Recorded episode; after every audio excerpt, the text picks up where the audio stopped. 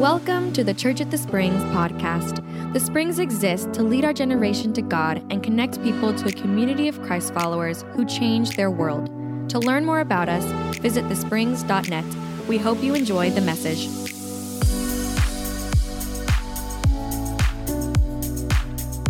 How you guys doing? You all right? And glad you're with us today. As we kick off this series, I think everyone's familiar with the whole concept of famous last words. We're, we're kind of drawn in when we hear somebody's last words, because last words are a big deal. I mean, that what someone would say, what would be on their mind when they exit this place into eternity, It, it's kind of a big deal. And, you know, some of those words uh, are powerful throughout history that maybe groups of people cling to in certain times in history. Like, I think one of those uh, uh, famous last words were spoken by Todd Beamer. Todd Beamer said these words, "Okay, let's roll." And he, he said those words when he was on United Flight ninety-three on nine eleven, when Todd and passenger, other passengers and some of the crew made the decision to charge the cockpit to try to regain control of a flight that the terrorists were going to take down. And those words, they, they galvanized the nation, right? They, I mean, they, they, they're words that they summarize the American spirit in the midst of a national tragedy. And, you know, then there's the ones like we saw in the roll-in, uh, Leonardo da Vinci. You know, his said to be last words was, "I have offended God and mankind because my work did not reach the quality it should have." When I read those, I'm like, that's kind of sad. I mean, knowing who he was, like he was like the, the greatest, uh, uh, you know, artist of all time. He he painted the Mona Lisa and the Last Supper, and and he said that. And I'm thinking, you know, I, I don't know how he died, but I just felt like he needed a hug. You know, it's like, man, are you kidding? To to get to the end of your life and feel like you were not good enough. And, you know, those those are those are words, and there's a lot of them you hear, and I, I've read so many this week, but I found a list of the uh, the not-so-famous last words as well. Uh, and uh, not-so-famous last words were, uh, "I know it's thirty thousand volts, but I'm wearing rubber soles." Right? or, or... Uh, oh, that's such a cute cub. I wonder where the mother bear is. You know, some of those last words that you don't hear about much, or, you know, like, you know, "Hey, I heard gators aren't that fast on land. Don't worry about it." But, you know, all these last words that, you know, hopefully your last words or my last words will have a little more meaning to them. And, uh, but yet in this series, we're going to look at Jesus' last words. As we move toward Resurrection Day and Easter, his last words as he hung on a cross. And the and, you know the interesting thing about Jesus' last words is that, you know, most last words are about an ending, but Jesus' last words were actually about a beginning. And really, his last words really weren't his last words, right? But what he said before he died on the cross. And um, I want to, if you got your uh, Bible app, you can open up. If you have your Bible, we're going to open up and look at the very first one today, in uh, Luke twenty-three, verse thirty-two to thirty-four. And uh, it'll also be up here on the screens. The scripture says, "Two others, both criminals, were led out to be executed with him," talking about Jesus. "And when they came to a place called the Skull, they nailed him to the cross. And the criminals were also crucified, one on his right and one on his left. And Jesus said, Father, forgive them, for they don't know what they're doing. I mean, when it, when I read that, and you're thinking about the Roman soldiers that just crucified him, do you, do you really think they didn't know what they were doing? I mean, they, they knew to a certain extent. They knew they knew they were, they, I mean, they were crucifying criminals. And, uh, I mean, they knew what they were doing because they did it regularly, and they were proficient at it, and they were highly skilled and trained and barbaric. They knew how to crucify. But they didn't know the enormity of who they were crucifying. And, and you know, when he said, forgive them, do you ever wonder, like, forgive them? Who's, who's them? Who is he talking to, or referring to? Well, them would probably be them, his disciples who abandoned him as he went to the cross. Or maybe it was Judas who betrayed him and sold him out for thirty pieces of silver. Or, or maybe it was uh, the high priest who tried him, or Herod who mocked him, or the Roman soldiers themselves who drove the spikes into his hands and feet. Or you and me, whose sin ultimately is what he went to that cross for. See, a lot of times we think, well, yeah, forgive them. It's something that the, the cross was like two thousand years ago. No, it, it's still paying the price for our sin today, right here in this room. That, and, you know, so, but he said, forgive them. It's like this, from cover to cover, when you look through the scriptures, you, you're going to find the, the challenge to forgive. It's like forgiveness is like the guts of the gospel. It, it's taught throughout Scripture how we're to forgive. And, you know, the, the interesting thing about forgiveness, forgiveness doesn't come natural for any of us. None of us are born forgivers. You're just not. It, let me prove it to you. Uh, maybe you had parents like mine that when my brother and I got into a knockdown dragout, my mom would grab both of us by the shirt, bring us in, sit us down, and she'd look at me and she'd say, okay, tell your brother you're sorry. How many of you had a parent that did that? You, I mean, you're, how many as your parent, as a parent, you have done that? Okay. It's like, you know, and, and you know what you said. I looked at my brother and I said, you're sorry. Right? Y'all did that, right? And then there, there was no, and you go, I'm sorry. You, you didn't mean it. You're only doing it because they made you do it, right? Because, because none of us are natural. None of us are, that doesn't come natural. That's something we have to learn. Forgiveness is learned. And you know why? Because when someone hurts you, you want to hurt them back. Because you, you think, When, when someone hurts you, someone should pay the price. That's justice, right? And that's why forgiveness is so hard. And yet, when you, you and I, when we, everyone in here, we struggle with forgiveness. We have two options when somebody hurts us, with their words or their actions, whether it was intentional, unintentional. We have two options. First option, get even.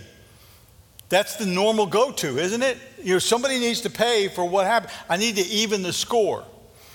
Uh, see, we like forgiveness, but we really struggle with forgiving.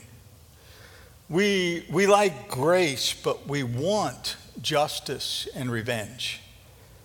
I mean, when someone wrongs us, we want to get even. It just feels like the right thing. And, you know, through, through the years, uh, when I've had people talk to me about how they're struggling with a person and what somebody did to them in their past, and and uh, I, I I normally will, will just kind of pull them aside and say, you know, well, what I want you to do, why don't you practice this? Start praying for that person. And usually the response is, what? No, no, they need it. No, I said, no, just pray for them. Because here's the thing. It's really hard to be mad at somebody when you're praying for them. And then there was one guy uh, uh, early on at the Springs that he came to Christ at the Springs, and and he walked in, and he had gone through a really messy divorce prior, and I mean, and he was talking to me one day, and, and just raw, and said, you know, I hate my ex-wife. I just hate her. And, you know, what she's done and how she keeps trying to do. Th- and and I gave him the advice. I said, well, listen, why don't you go ahead and pray for her? And he looked at me, he said, okay, I'll try. And after a couple of weeks, uh, he walked up to me and said, hey, listen, I've been praying for my ex-wife, and it's not working. And and I said, well, what are you praying for? He says, I'm just praying that she will get exactly what's coming to her. He chose option one, right? Somebody needs to pay, you know. It's like, you, but, but the second option was forgive them. And it's like, that's, that's the Jesus option. You you forgive them. And we we misunderstand what forgiveness really is, but yet Jesus, when he was teaching his disciples to pray in Matthew, in Matthew six, he, and he was teaching what we have come to know as the Lord's Prayer. Listen to the words. He said, pray like this, guys. Our Father in heaven, may your name be kept holy. May your kingdom come soon. May your will be done on earth as it is in heaven. Give us today the food we need, and forgive us our sins as we have forgiven those who sin against us. I mean, what he was saying is, Father, let us forgive people the way you forgive us. You, you know what forgiveness is, right? I mean, forgiveness is literally releasing somebody who has hurt you, letting them go. And it, it's at... Uh, And when I, we were little boys and grew up in New York, and we lived with these woods behind our house, so we always had a lot of animals in the yard. And my brother and I got up and early one morning decided we want to catch a chipmunk. And so we, we had those in the yard. So we I, we got a box, and I, I, I took this box and put it outside the, the side door of our house, and I put a stick and propped the box up, and I tied a string to the stick. And I put food underneath the box, and I ran the string inside our screen door. And my brother and I crouched down, and we watched that box, and we saw a chipmunk come in. And when that chipmunk walked in the box, we, we just looked at each other. We couldn't believe it. We yanked that string. That box dropped, and that chipmunk went crazy, bouncing around inside the box, you know, trying to get out. And, and so I, I panicked. I opened the door, and I ran outside in my pajamas, and it was cold, and I, I sat on the box. And I just stood there, and I yelled to my brother, go wake up Mom and Dad. Tell them we caught a chipmunk. and, and so, I mean, I'm just trying to keep that chipmunk in, the, and I didn't want it to get away. And my mom comes stumbling out the door, and she said, Ronnie, what are you doing? I said, we caught a chipmunk. And she asked the, the big question, what are you going to do with it? I said, I don't know. We caught him, though. She said, let him go. I said, no way. I'm not going to let him go. She said, let him go.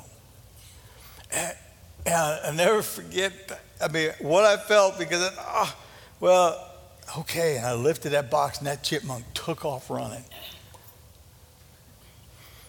You know, so many of you, you have a box of unforgiveness that you are sitting on, and you're just holding that person in until they pay the price. What are you going to do with it? If you want to really feel forgiveness, you got to let the chipmunk go. You got to release it. You got to let it run. I mean, that that's forgiveness is, is so much about you and not them. And that's where we mess up forgiveness. We think forgiveness is, okay, I don't want to forgive them. They don't deserve to be forgiven. You're right. They probably don't. But neither do you.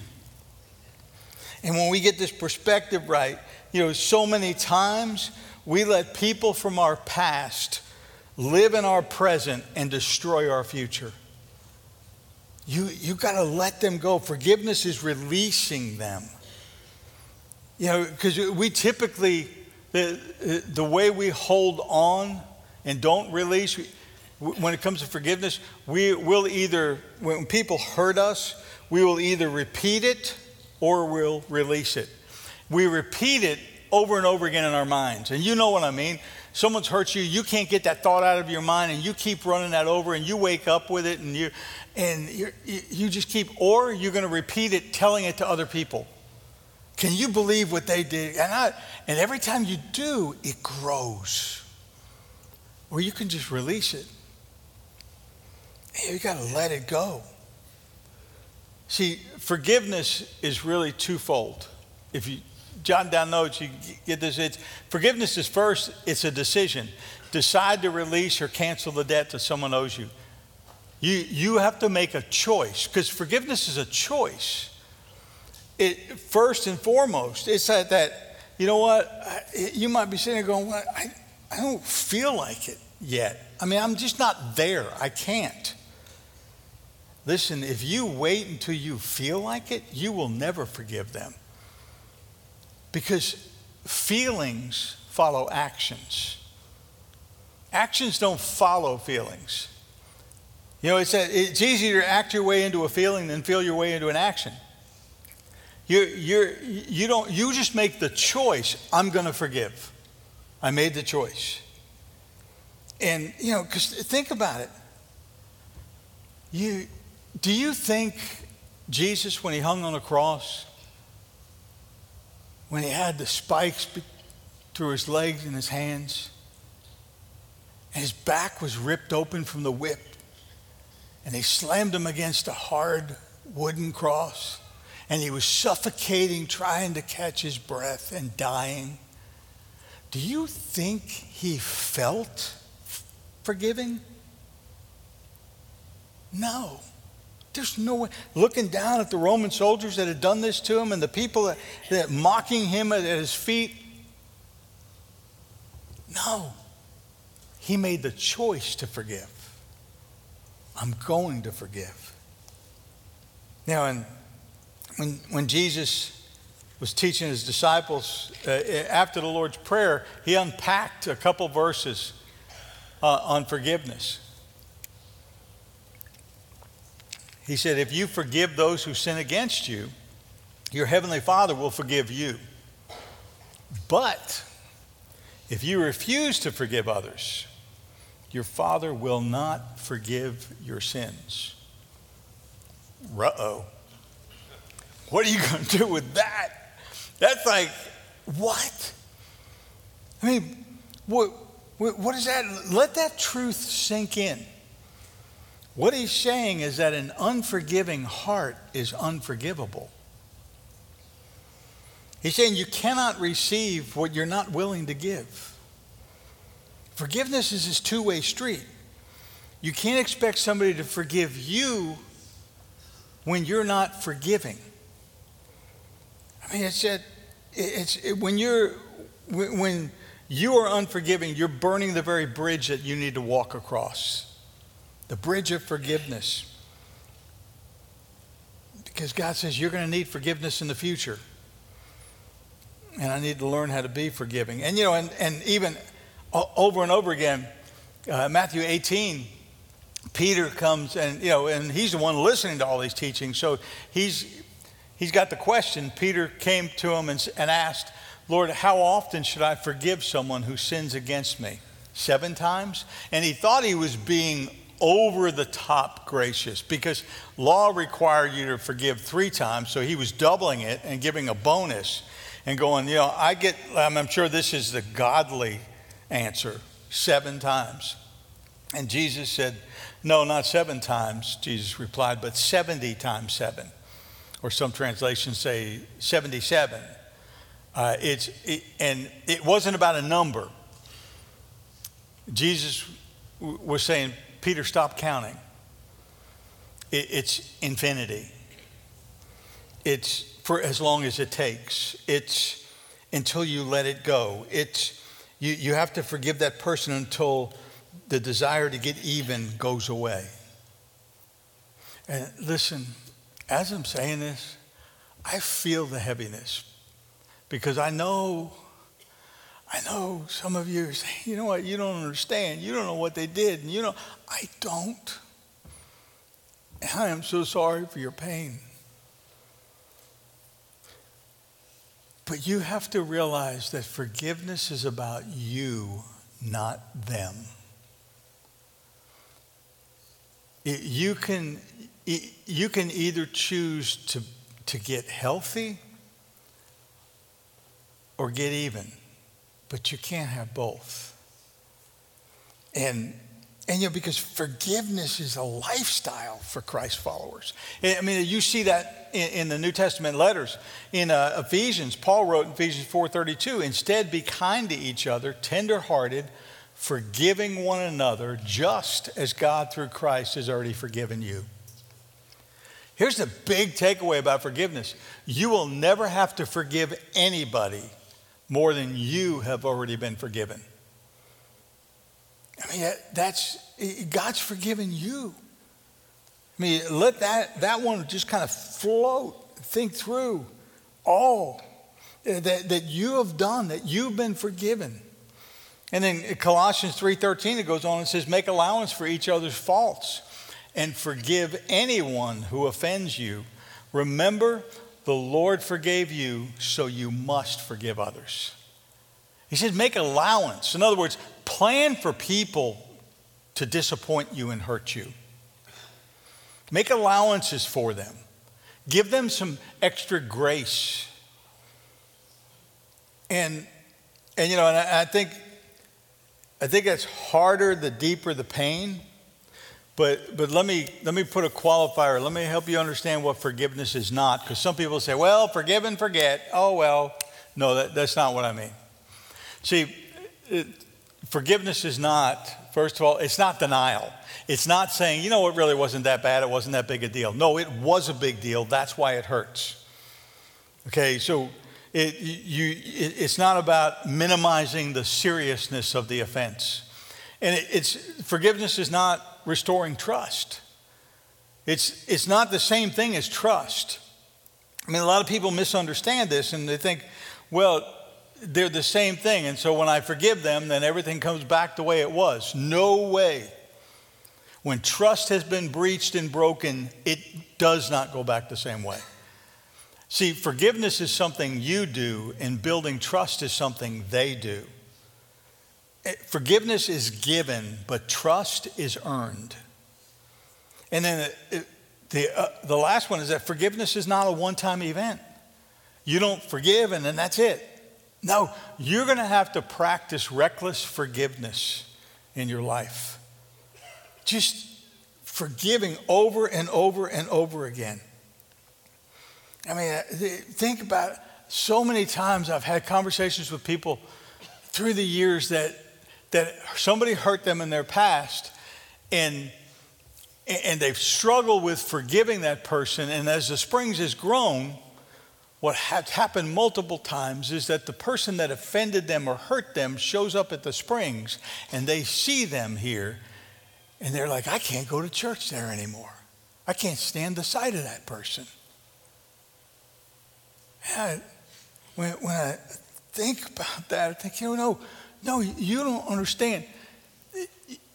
Unforgiveness is like letting somebody uh, live rent-free in your mind and in your heart.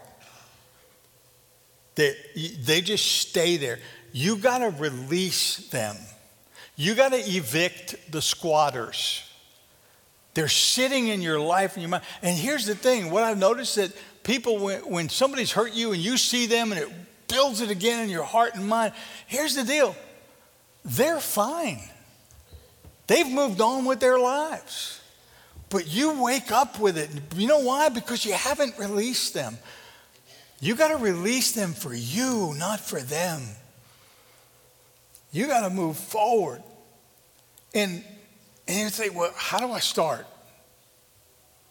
What does that look like? Let me give you a couple practicals. First one, I said this earlier, pray for them. Pray for them. I mean, let that be, put it to prayer. Because it, it's it's really hard to be mad at somebody that you're praying for. And pray for them regularly. Don't do it a one-time deal. It's a it's a daily rhythm. You're praying for them. And Matthew five forty-three says, you've heard the law that says love your neighbor and hate your enemy, but I say love your enemies and pray for those who persecute you. And it's not a, it's not a pray that they get whatever, what's coming to them prayer. All right? You, you pray for them. And, and, and you know, that, because here's the thing about prayer. My prayer for others may not change them, but it will always change me. And that's what prayer is. It's, it's bringing my heart in alignment with God and His Word and His plan for my life. So you pray for them. But you don't stop there. Then Scripture says you bless them. And bless, by definition, bless is speaking well of somebody. You speak well of them. It's, I mean, because Romans, we looked at Romans twelve last week, but Romans twelve fourteen says, bless those who persecute you, don't curse them, pray that God will bless them. Whew, getting hard now, isn't it? God, I, you're asking God to bless them? I mean, you, you, how am I going to do that? Some of you right now, you're thinking of somebody and you're saying, mm, not going there. You know, can't, can't get there. And, but, but here's the thing. The, This is a progression. You're praying for them. You're asking God to bless them. And, and then it also says you're to do good for them. Take action and do good for them. It's like, are you kidding me? I mean, it's it, it, this, this progression. It's, I mean, do you, do you see what's happening? Remember I said forgiveness is the decision? And then you bring into alignment your emotion, your heart, your actions. That's what this is. It's like, you know, okay, first I'm praying for them. Then I'm speaking well of them. I'm asking God to bless them. And then I'm going to do something good for them. I'm bringing this, I'm bringing this into alignment. I am making a decision to forgive. And I'm bringing my heart into alignment with that through my actions. And in Luke six twenty-seven, it says, but to you who are unwilling to listen, I say, love your enemies. Do good to those who hate you. And uh, actually, when Paul listed some of these things in Romans twelve, uh, I, I love the way he put it. You know, he said, you know, to do good for people that hurt you. It's like, this doesn't feel good. But then at the end, uh, this Paul said, uh, in doing this, you will heap burning coals of shame on their heads. So that's your comforting verse, right? But, you know, because it's going to confuse them. It's like, what? How? How would, you know, you're, you're releasing them from hurting you anymore. You know, and one of the last things that Jesus said on the cross, he cried out, my God, my God, why have you forsaken me? You know why he said that? Because it was in that moment, Scripture said that he made him who knew no sin, Jesus, the sinless Son of God, he made him who knew no sin to become sin. Because he took on him the sin of the world.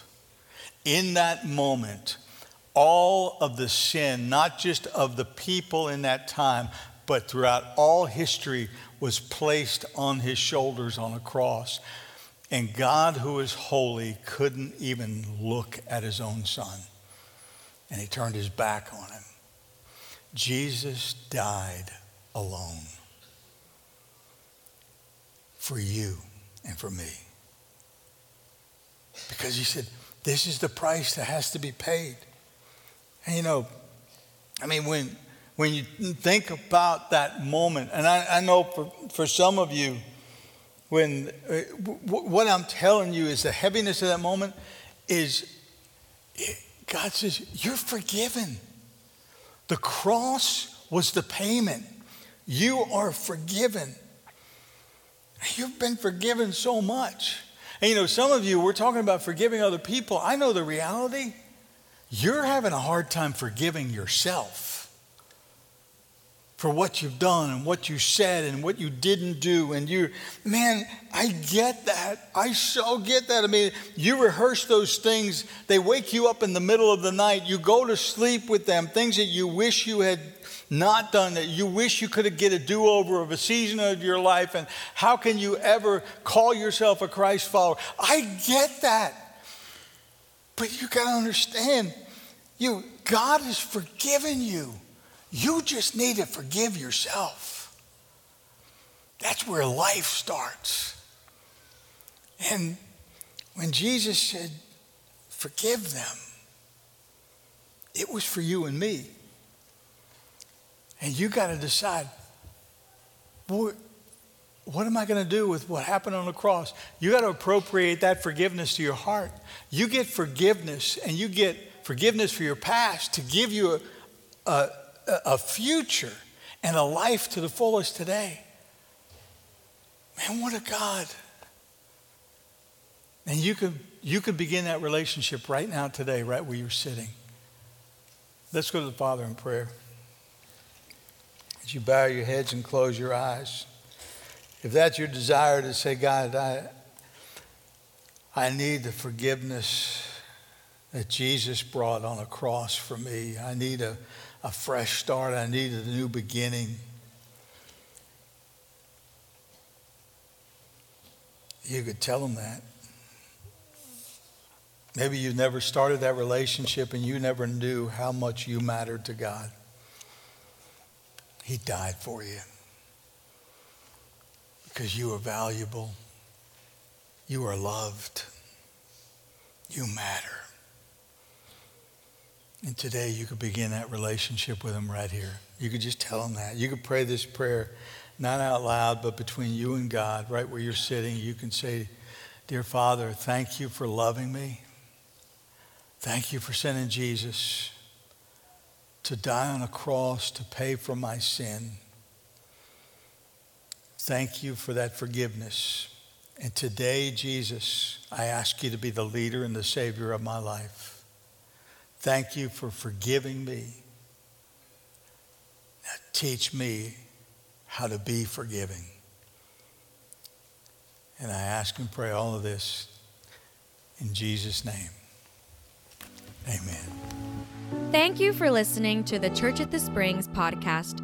If you were encouraged by this message, be sure to leave a review. We'd love to hear from you. If you're in the area, join us on Sundays. For times and locations, visit the springs dot net. And again, thank you for listening to the Church at the Springs podcast.